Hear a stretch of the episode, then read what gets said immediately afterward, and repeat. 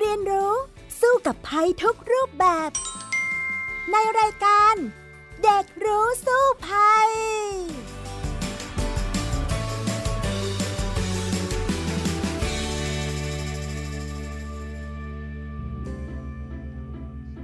สวัสดีค่ะ คุณผู้ฟังคะต้อนรับ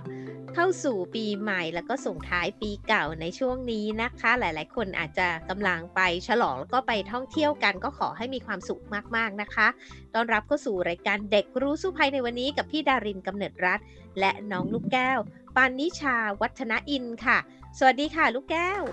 ก็สวัสดีค่ะพี่ดารินแล้วก็สุขสันต์วันปีใหม่ล่วงหน้าสำหรับพี่ดารินแล้วก็คุณผู้ฟังด้วยนะคะ ขอบคุณค่ะน้องลูกแก้วเช่นกันนะคะสำหรับช่วงนี้ก็เป็นช่วงเฉลิมฉลองเลย หลาย ๆ คนเนี่ยไปแล้วค่ะไปอยู่ในต่างจังหวัดกันเรียบร้อยแล้วเดินทางกลับบ้าน ไปฉลองกับคนที่รัก หรือว่าบางคนก็ออกเดินทางไปท่องเที่ยวกันแล้ว น้องลูกแก้วล่ะคะ ปีนี้จะไปเที่ยวที่ไหนบ้างหรือเปล่าคะ อืมปีนี้เหรอคะมีแผนว่าจะไปเที่ยวธรรมชาติค่ะพี่ดารินไปเดินป่าทำอะไรที่มันได้รับลมหนาวอะค่ะ หนูต้องการความหนาวให้ประทานร่างกาย หนูต้องการความหนาวแต่ตอนนี้ที่ชลบุรีก็หนาวแล้วนะคะโอ้เหรอคะใช่ค่ะตอนยู่เช้าต้องหยิบชลเสื้อกันหนาวมาใส่อืมใช่ค่ะเช่นแต่เดียวว่ากันเลยค่ะค่ะก็ยังอยากไปเที่ยวป่าอยู่ ก็ตอนนี้ก็มีแพลนว่าจะเขาน์ดาวน์ที่บ้านค่ะ ก็หาขนมกินดูหนังไปด้วยแล้วพอ เที่ยงคืน ปีใหม่ปุ๊บก็เย่ปีใหม่แล้วก็นอนไปเลยค่ะ เดี๋ยวพรุ่งนี้เช้าตื่นไม่ทัน ดีค่ะ ก็จะได้ไม่คนเยอะเกันไปนะ เขาดาวอยู่บ้านก็ดีเหมือนกันนะ เห็นบอกว่าจะไปเที่ยวธรรมชาติเนี่ยกะไปที่จังหวัดไหนล่ะคะอ่าครั้งนี้กะจะไปที่จังหวัดเลยค่ะ โอ้โหหนาวหนาวมากๆเลยนะ จังหวัดเลยอะค่ะ ค่ะ ก็ต้องเตรียมอะไรไปให้พร้อมอะค่ะ จะขึ้นภูหรือเปล่าคะเนี่ย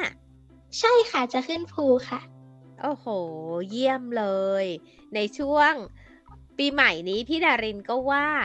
จะไปต่างจังหวัดเหมือนกันนะคะ ก็จะไปนี่แหละเชียงใหม่เชียงราย เสร็จแล้วกลับมาวันสิ้นปีก็คิดว่าเดี๋ยวจะไปเยี่ยมญาติ มีมีโปรแกรมเยี่ยมญาติเยอะเลยนะคะ แต่ว่าในวันปีใหม่วันที่หนึ่งเนี่ยก็คงจะอยู่บ้านเหมือนกัน เพราะว่ากลัวคนเยอะละค่ะลองแก้ว เหมือนหนูเลยค่ะหนูไม่ชอบคนเยอะเพราะมันดูอึดอัด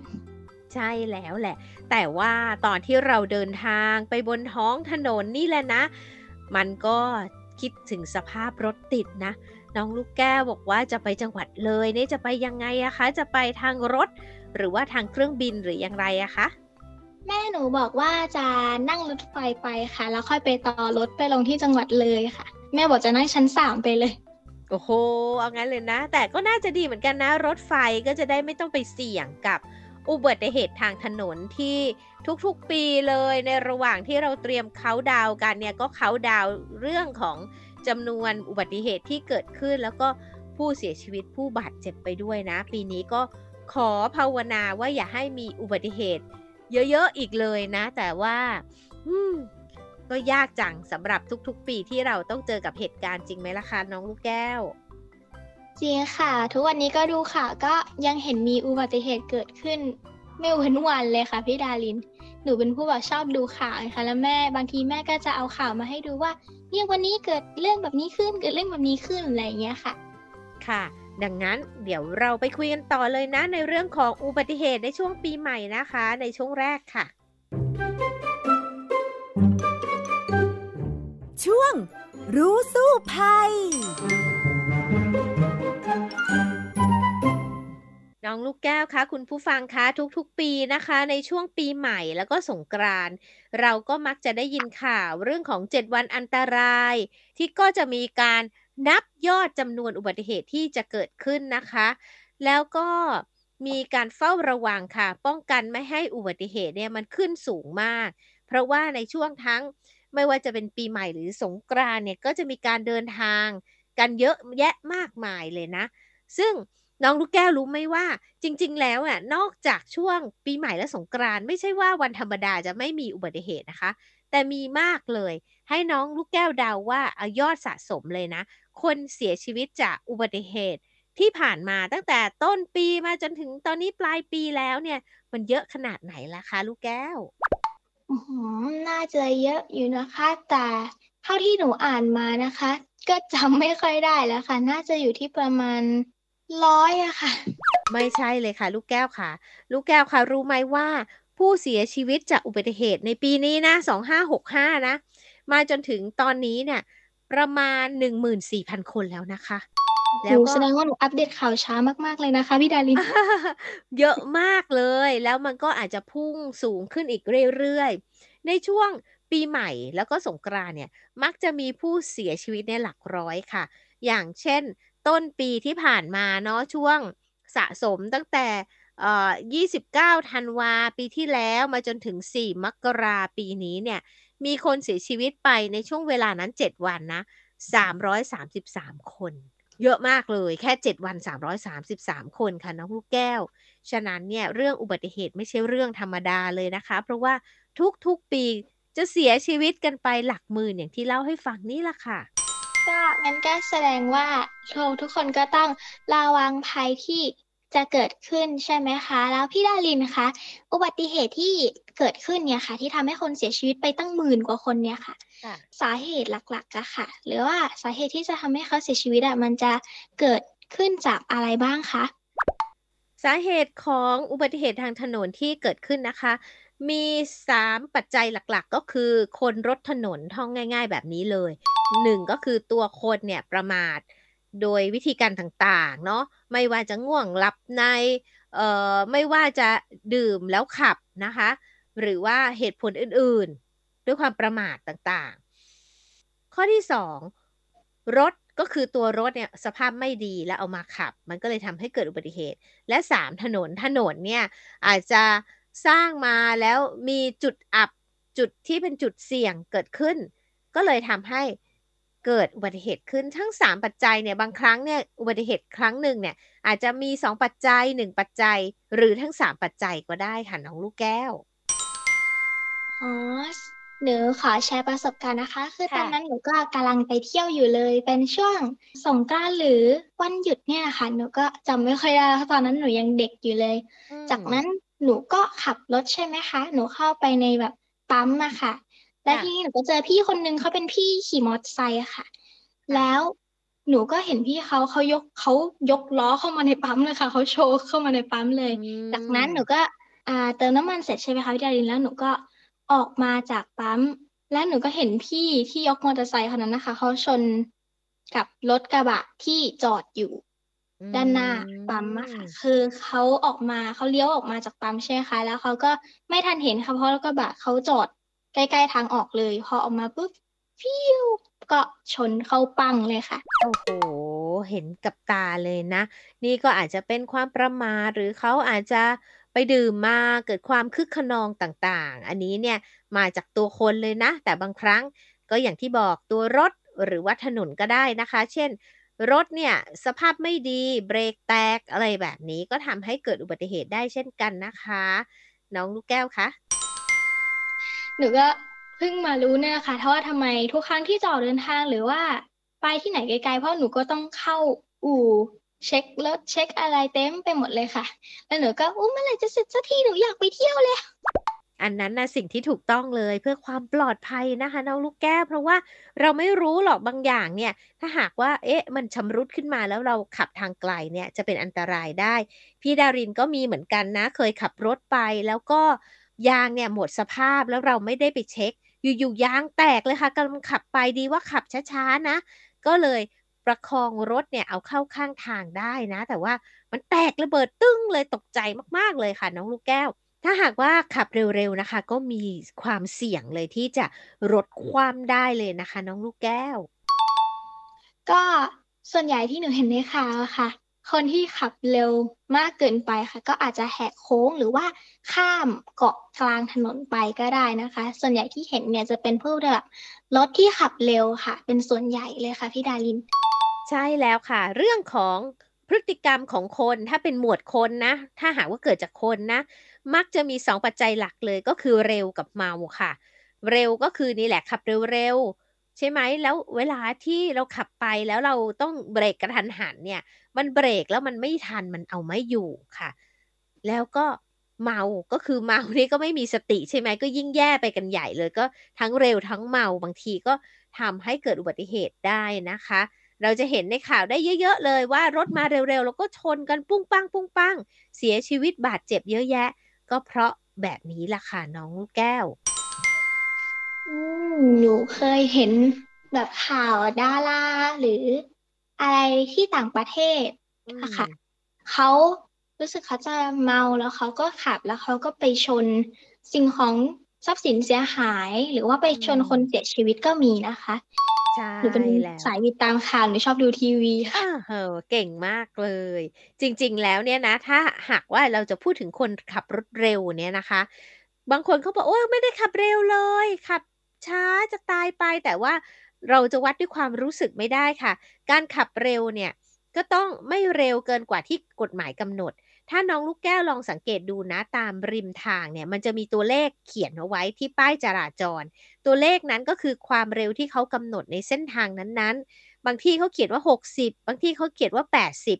อันนั้นหมายความว่า 60 หรือว่า 80 กิโลเมตรต่อชั่วโมง ควรที่จะขับตามป้ายนั้นนะคะ แต่ว่าคนส่วนใหญ่บางทีก็ไม่ได้สนใจอะ ขับไปร้อยกว่าร้อยกว่าอย่างเงี้ย บางคนขับไป140 160กิโลเมตรต่อชั่วโมง อันนี้คือเร็วมาก ๆ เลยนะ ถ้าหากว่าจะต้องเบรกกันกระทันหันเนี่ย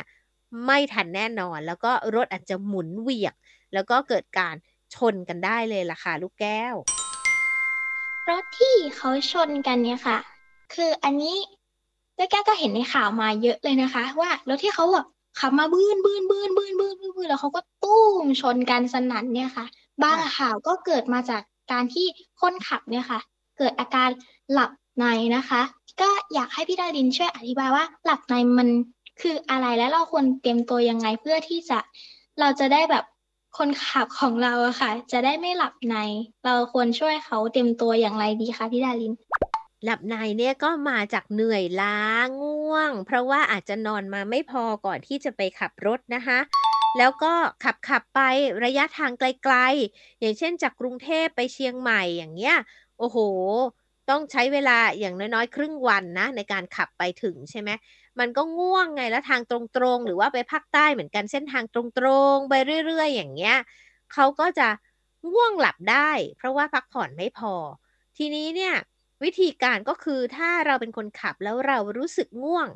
ระหว่างขับรถเนี่ยอย่าฝืนนะคะ เพราะว่ามันจะเหมือนมีอาการหลับไปฟึบอะเหมือนเราสับประงก น้องลูกแก้วเนี่ยเคยสับประงกบ้างไหมอะคะก็จะเป็นบ่อยๆ ตอนที่ทำกันบ้านค่ะ นั่นแหละคนขับรถน่ะ ถ้าหากว่าขับแล้วสับประงก แม้แค่เสี้ยววินาทีนี่นะ ก็อาจจะทำให้เกิดอุบัติเหตุได้ อย่างเช่นพี่ดารินเนี่ย เคยเหมือนกันนะ เพราะว่าทำงาน ดึกดึกๆไม่ได้นอนมาเลยตอนเช้ามาขับรถเนี่ยมันง่วงมากใช่ไหม ก็ปรากฏว่าสับประงกค่ะ แล้วแบบอยู่บนทางด่วนนะ พี่ดารินอยู่เลนขวาอยู่ดีๆอะมันฟึบไปอะมันแค่ชั่วเสี้ยวหนึ่งวินาทีได้มั้ง รถพี่ดารินมาอยู่เลนซ้ายได้ยังไงไม่รู้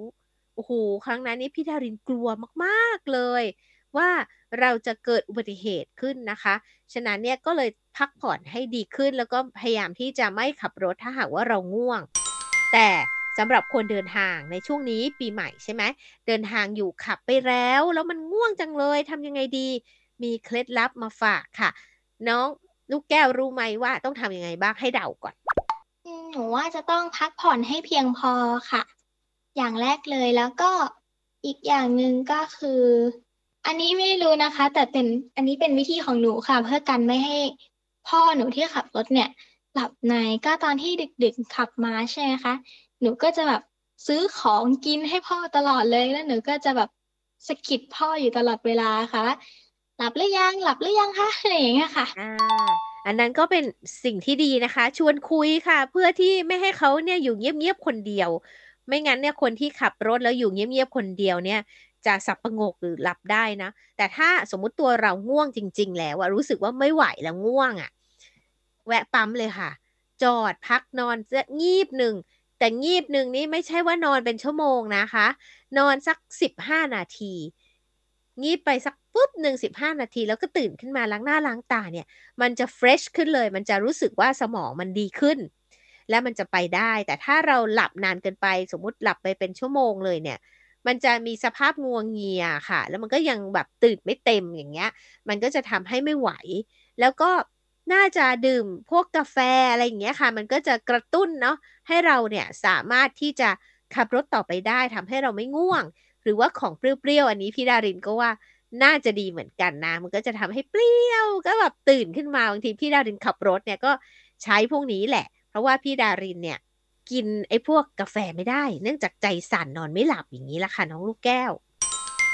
ค่ะพี่ดารินหนูก็เป็นพวกที่ตื่นยากเหมือนกันค่ะ หลับแล้วแบบหลับไปเลยอะค่ะ ไม่สามารถตื่นขึ้นมาได้เลย หลับเป็นตายอะค่ะพี่ดาริน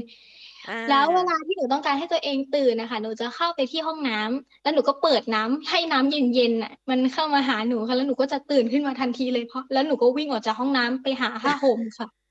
เพราะมันหนาวมากอ่า ทีนี้ให้น้องลูกแก้วเดาซิว่า อุบัติเหตุทางถนนเนี่ยนะ มันจะเป็นรถอะไรที่มันชนกันมากที่สุดเลยในประเทศไทยของเราคะประเภทไหนเป็นรถมอเตอร์ไซค์เป็นรถยนต์รถบรรทุกรถอะไรคะๆถ้าข่าวที่หนูเห็นส่วนใหญ่ก็จะเป็นรถยนต์ไม่ก็รถบรรทุกค่ะอ่าหนูคิดว่าเป็นรถยนต์ใช่ไหมที่เกิดมากที่สุด ก็ประมาณนั้นค่ะ ไม่ใช่ค่ะผิด รถที่เกิดมากที่สุดคือรถมอเตอร์ไซค์ค่ะ 80 กว่าเปอร์เซ็นต์เลยนะคะ ที่เป็นรถมอเตอร์ไซค์ แล้วก็คนไทยเนี่ยเสียชีวิตจากรถมอเตอร์ไซค์นี่แหละ มากที่สุดเลย แล้วที่สำคัญนะ น้องลูกแก้วรู้หรือเปล่าว่า สถิติคนที่เดินอยู่บนถนนในประเทศไทยเนี่ย จะถูกรถชนจนเสียชีวิตจนติดอันดับหนึ่งในสิบของโลกเลยนะ เยอะมากเลย แปลว่าถนนในบ้านเรานี่มันอันตรายมาก ๆ เลย แล้วก็ถ้าหากว่าเทียบกันในเอเชียตะวันออกเฉียงใต้ภูมิภาคของเราเนี่ย ปรากฏว่า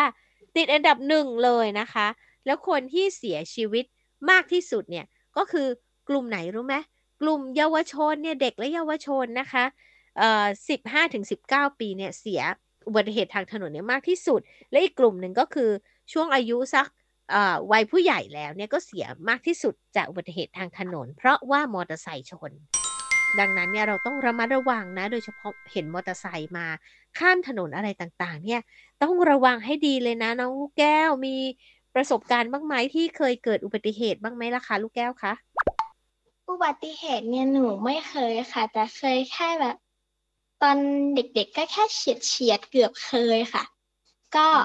มตอนนั้นหนูรู้สึกหนูจะไปเล่นอยู่แถวๆบ้านค่ะ ด้านหลังก็จะเป็นกำแพงหมู่บ้านใช่ไหมคะ หนูก็ค่ะไปเล่นอยู่แถวๆนั้น แล้วทีเนี้ยมีรถคันหนึ่งอะค่ะ ขับมา หนูขี่ไม่เรียกว่าขับดีกว่าค่ะเขาถอยหลังมามากกว่าค่ะ แล้วหนูก็อืมขี่จักรยานเล่นๆอยู่แถวๆนั้น แล้วจากนั้นรถเขาก็ถอยมาใกล้แล้วหนูก็ไม่ได้ดูรถใช่ไหมคะ หนูก็เลยวิ่งเลย แล้วหนูก็ทิ้งจักรยาน แล้วหนูก็นึกขึ้นได้ว่าก็คือจักรยานของเพื่อน ตอนนั้นยังเด็กค่ะ ก็กลัวจะเสียค่าเสียหายมากกว่าหนูก็เลย วิ่งกลับไปเอาจักรยานรองเท้าหนูก็หลุดอีกหนูก็เลยต้องรีบใส่รองเท้าแล้วก็แบบตอนนั้นนะคะอยู่รถอะอยู่ตรงหน้าหนูแล้วอะค่ะอีกนิดนึงเขาจะถอยมาทับหนูได้แล้ว ตอนนั้นหนูก็รวบรวมสติแล้วหนูก็ เอาจักรยานแล้วก็รองเท้าอะค่ะ วิ่งออกมาเลยค่ะ จากนั้นหนูก็ปลอดภัยมาได้ ได้มายืนอยู่ตรงนี้ค่ะ วันหลังวันหลังอย่า อย่าทำแบบนั้นนะคะ อันตรายมากๆเลยนะ ถ้าเขาไม่เห็นนะทับเราแล้วก็ยุ่งเลยนะคะ น้องลูกแก้ว ใช่ค่ะ แล้วยังมีอีกตอนหนึ่งที่หนูไปแอบซ่อนแอบอะค่ะ ไปแอบใต้ท้องรถเขาแล้วเขาก็สตาร์ทรถพอดี หนูนี่กลิ้งออกมาเลยค่ะ โอ้โหอันตรายมากๆเลยนะคะ แต่ว่าสิ่งที่เกิดขึ้นก็คือมอเตอร์ไซค์เนี่ย มันอันตรายมากเลยนะคะ เพราะว่าส่วนใหญ่นะคนน่ะชอบขี่มอเตอร์ไซค์เร็วค่ะ ครั้งหนึ่งเนี่ยพี่ดารินเคย ข้ามถนนแล้วถูกมอเตอร์ไซค์ชนด้วยนะน้องลูกแก้วรู้ไหมก็คือข้ามถนนอยู่ในกรุงเทพเนี่ยอยู่ๆเนี่ยมันก็รถติดด้วยเราก็ไม่คิดว่าจะมีรถอะไรวิ่งมาแต่มอเตอร์ไซค์อะวิ่งแซงมาแทรกมาตามรถที่ติดอยู่อย่างรวดเร็ว แล้วก็วิ่งเข้าชนพี่ดารินนะ พี่ดารินเนี่ยกระเด็นไปเลยเพราะว่าเขาชนแรงมากเลยอะโอ้โหกระจังหน้าของรถมอเตอร์ไซค์นะคะ แตกหมดเลย แล้วพี่ดารินเนี่ยก็ไปเข้าโรงพยาบาลด้วย เพราะว่าชนเข้าที่สะโพกเนาะ ก็เดินไม่ได้ไปหลายวันมากๆเลย ฉะนั้นเนี่ยการที่เราใช้รถใช้ถนนเนี่ยต้องระมัดระวังนะ โดยเฉพาะมอเตอร์ไซค์นะคะ ต้องขับขี่อย่าประมาท เพราะว่าสาเหตุที่ทำให้เกิดขึ้นเนี่ยก็แน่นอนอันดับหนึ่งขับเร็วนะคะ อันดับสองเนี่ยดื่มแล้วขับก็เลยไม่มีสติอันดับสามเนี่ยไปตัดหน้ากระชั้นชิด ก็เลยทำให้ชนกันเกิดขึ้นนี่แหละค่ะ ไม่อย่างนั้นเนี่ยมันจะอันตรายมากๆเลยนะน้องลูกแก้ว ค่ะพี่ดารินอ่าพี่ดารินเคยหลงทางไหมคะ หลงทางแบบขับรถไปแล้วก็หลงทางอะไรอย่างเงี้ยค่ะ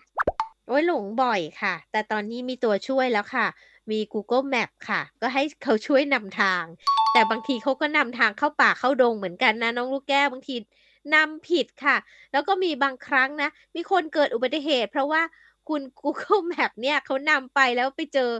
เอ่อน้ำบางทีมันมีการเปลี่ยนแปลงอะบนถนนใช่ไหมมีบางคนที่ขับขับไปแล้วไปเจอน้ำไปตกน้ำก็มีเหมือนกันนะคะ ดังนั้นเนี่ยก็ต้องระวังด้วยไม่ใช่ขับตามเขาไปอย่างเดียว แต่ว่าดูทิศทางด้วยนะว่ามันถูกหรืออย่างไร แต่หลาย ๆ ครั้งเนี่ยเขาชอบพาไปทางลัดค่ะ พอทางลัดลัดไปลัดมาโอ้โหทำไมทางมันเปลี่ยวจังเลยอะไรเงี้ยโอ้แต่สุดท้ายมันก็ออกมาได้ บางครั้งเนี่ยเราก็ต้องดูทางด้วยตัวเองเหมือนกันนะน้องลูกแก้ว ช่ค่ะ บางที Google Map ก็ไม่ได้อัปเดตอ่าแมปของเขาอะค่ะ แล้วหนูเห็นข่าวข่าวหนึ่งไม่ใช่ข่าวหรอกค่ะ เป็นในอ่าใน YouTube อะค่ะเขาก็ค่ะ เป็นคลิปที่แบบว่า Google Map พาเราไปลงน้ใช่ำหอนูย่างก็นั้นอเนี่ยมต้องอระมวัในงใน Google Map ต้องระวังตัวเองด้วยนะคะ ไม่ใช่ว่าไปตามเขาอย่างเดียวไม่ดูทางเลยก็ไม่ได้ ดังนั้นเนี่ยขับรถต้องมีสติระมัดระวังให้ดีค่ะ เอาละค่ะ เดี๋ยวเราไปสู่ช่วงสุดท้ายของรายการกันดีกว่าช่วงรู้แล้วรอดค่ะ ช่วง รู้แล้วรอด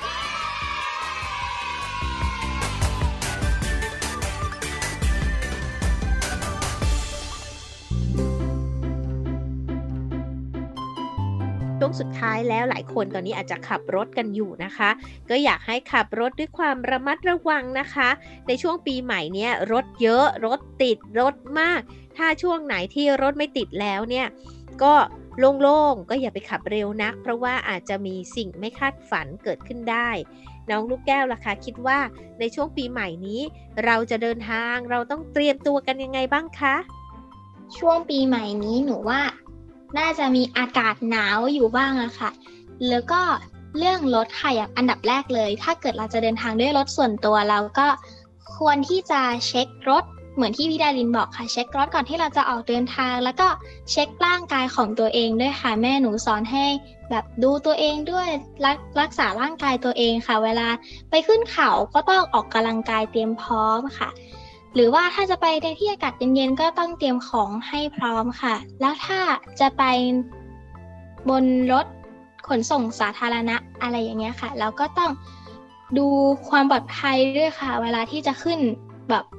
พวกรถขนส่งสาธารณะใช่ไหมคะ แม่หนูก็จะ แบบดูตลอดเลยทางออกฉุกเฉินมันอยู่ไหนลูก มันมีถังดับเพลิงไหมมันมีอะไรที่จะช่วยให้เรามีชีวิตรอดออกไปในยามคับ ขันไหมอะไรอย่างเงี้ยค่ะหนูก็จะช่วยแม่ดูแล้วก็อ๋อมันเป็นอย่างนี้นี่เองแล้วเราจะได้แบบ พอมันเกิดอุบัติเหตุเพล่งขึ้นมาเราจะได้ไหวตัวทันทันทีค่ะ ออกไปที่ทางออกฉุกเฉินค่ะดีเลยล่ะค่ะ นอกจากนั้นแล้วนะ ถ้าหากว่า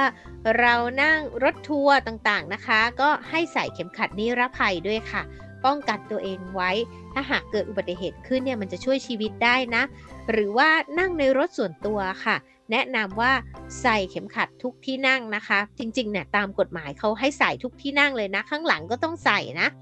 แต่ว่าสิ่งที่สำคัญกว่านั้นก็คือ ถ้าหากว่าเกิดอุบัติเหตุขึ้น เข็มขัดนิรภัยนี่แหละ จะเป็นตัวช่วยได้มากเลยทำให้เราไม่กระเด็นหลุดออกไปจากรถ แล้วก็ ลดโอกาสที่จะเสียชีวิตได้เลยนะคะ น้องลูกแก้ว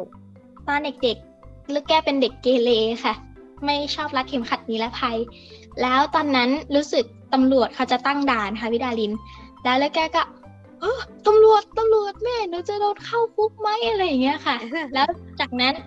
จากที่เคยไม่รัดเข็มขัดใช่ไหมคะหนูก็รัดเข็มขัดปุ๊บตำรวจเปิดกระจกมา ปุ๊บยิ้มให้ตำรวจค่ะ พอออกไปจากที่มีตำรวจเท่านั้นแหละค่ะ หนูปลดเข็มขัดเลย สมัยสมัยก่อนหนูเป็นเด็กไม่ดีค่ะ และตอนนี้ล่ะคะ ตอนนี้ก็เริ่มคาดแล้วค่ะ ตั้งแต่วันที่ เอ่อไม่คาดแล้วพ่อเบรกกระทันหันแล้วหัวทิ่มบ่อค่ะ หนูก็คาดมาตลอดเลยค่ะดีแล้วค่ะ คาดไปเรื่อยๆ เราก็จะชินไปเอง เราก็จะไม่รู้สึกอึดอัดแล้ว มันจะต้องฝึกกันนิดหน่อยนะคะ น้องลูกแก้วคะ ใช่ค่ะ ตอนนี้หนูก็รัดเข็มขัดประจำนะคะ เวลาอยู่บนรถ ยกเว้นตอนที่แบบปวดท้องอะไรอย่างเงี้ยค่ะ หนูก็จะปล่อยแล้วหนูก็จะยึดยึดที่ยึดที่บนอ่าที่จับบนที่นั่งอะค่ะหรือจะจับตรงนั้นไว้ไม่ก็ ถ้าเกิดมันปวดท้องจริง ๆ หนูก็จะนั่งแล้วก็ไม่ฆ่าอะไรค่ะ พยายามแบบ ดูแลตัวเองเอาไว้อะค่ะ ไม่ให้กระเด็นไปได้ โอ้แต่จริง ๆ นะ ถ้าเกิดอุบัติเหตุขึ้นนี่นะ มันมันเอาไม่อยู่นะคะ มันกระเด็นหมดเลยนะคะ เพราะว่าเคยเกิดอุบัติเหตุหลายครั้งเลยที่ผู้ที่อยู่เบาะหลังเนี่ยแล้วก็ไม่ใส่ แล้วเสร็จแล้วเนี่ยตัวกระเด็นออกหลุดไปนอกรถเลย เมื่อเกิดรถชนขึ้นนะฉะนั้นเนี่ยไม่ว่าจะปวดท้องหรืออะไรก็ตามใส่ไว้เถอะค่ะ เพราะว่าอันนั้นเนี่ยเราไม่รู้เลยว่าจะเกิดอุบัติเหตุขึ้นเมื่อไหร่นะคะ น้องลูกแก้ว แล้วน้องลูกแก้วรู้ไหมคะ อีกอย่างหนึ่งในช่วงนี้ที่เดินทางกันเนี่ย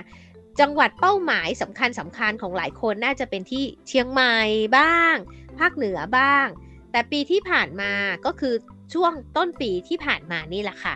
ของปี 65 นี้นะ อุบัติเหตุเนี่ยเกิดสูงสุดเลยที่เชียงใหม่นะคะ แล้วก็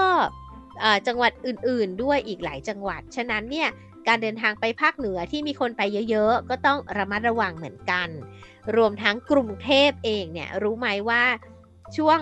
ต้นปีที่ผ่านมาเนี่ยกลายเป็นจังหวัดที่มีผู้เสียชีวิตในเทศกาลปีใหม่มากที่สุด นั่นก็คือเสียชีวิตไปถึง 22 คน เฉพาะที่กรุงเทพ ฉะนั้นเนี่ยคนที่อยู่กรุงเทพเองก็อย่าไปคิดว่าโอ้ปลอดภัยนะ ไม่เป็นอะไรนะคะ เพราะว่าอาจจะมีอุบัติเหตุร้ายแรงและทำให้เสียชีวิตได้ อันนี้เราต้องระมัดระวังนะคะ น้องลูกแก้ว คิดว่าจะป้องกันตัวเองได้ไหมกับการที่เกิดอุบัติเหตุ ในระหว่างเดินทางล่ะคะก็น่าจะพอได้ค่ะ หนูเป็นคนที่พอเข้ากรุงเทพแล้วบางทีก็ชอบเดินไม่ก็ขึ้นรถไฟฟ้าอะไรอย่างเงี้ยค่ะ หนูไม่ ถ้าเกิดเป็นแบบกิจอ่าธุระสำคัญจริงๆอะค่ะ ถึงจะขับรถเข้ากรุงเทพส่วนใหญ่หนูก็จะตอนเด็กๆนะคะ แล้วก็จะนั่งรถขนส่งสาธารณะค่ะ ไปที่กรุงเทพมากกว่าแล้วก็ที่เหลือก็เดินเอาค่ะ เดินข้างๆฟุตบาทบางทีดีค่ะฟุตบาทก็แบบกระดกกระดก ไม่ค่อยเหยียบไม่ค่อยดีเท่าไหร่อะค่ะใช่หลายจุดก็ยังไม่ดีเท่าไหร่นะสำหรับฟุตบาท แต่ว่าเวลาข้ามถนนก็ให้ระวังนะคะ ถ้าหากว่ามีสะพานลอยแนะนำให้ใช้เลยค่ะ เพราะว่าอันนั้นเนี่ยจะลดความเสี่ยงได้เยอะเลย จากการที่จะถูกรถชนนะ เพราะว่าอย่าลืมว่าถนนเมืองไทยเราเนี่ย ทุกๆ แห่งแหละ ยังถือว่าเป็นถนนที่อันตรายกับคนที่เดินถนนอยู่ดีนะคะ ก็หวังว่าจะมีการแก้ไขให้เรื่องอุบัติเหตุเนี่ยดีขึ้น ลดการเดินทางโดยรถยนต์ลง อันนี้ก็จะช่วยลดได้และถ้าในกรุงเทพเนี่ยรถไฟฟ้าต่างๆ เสร็จหมดนะ การเดินทางโดยรถลดลง แล้วก็มีมาตรการต่างๆ ออกมาช่วยเนี่ยก็อาจจะทำให้ประเทศไทยเราเนี่ยลดความอันตรายสำหรับคนเดินเท้าได้มากยิ่งขึ้นสำหรับปีใหม่นี้ก็ขอให้ทุกท่านมีความสุขนะคะ แล้วก็ ปลอดภัยจากการเดินทางต่างๆนะคะ น้องลูกแก้วมีอะไรอยากฝากเพื่อนๆที่กำลังเดินทางอยู่ไหมล่ะคะก็ขอให้เพื่อนๆทุกคน ก็สุขสันต์วันปีใหม่นะคะล่วงหน้าค่ะ แล้วก็ขอให้เพื่อนๆทุกคนที่กำลังจะเดินทางกลับบ้านไปต่างจังหวัดไปเยี่ยมญาติหรือว่าไปเที่ยวต่างๆนะคะ ขอให้เดินทางโดยสวัสดิภาพ แล้วก็ขอให้มีความสุขกับการเดินทางนะคะ ค่ะ ดังนั้นวันนี้เราสองคนลาไปก่อนนะคะ สุขสันต์วันปีใหม่นะคะ สวัสดีค่ะ สวัสดีค่ะ ติดตามรายการได้ทางเว็บไซต์และแอปพลิเคชันของไทย PBS Podcast Spotify SoundCloud Google Podcast Apple Podcast และ YouTube Channel ของไทย PBS Podcast Thai PBS Podcast We the World We the Voice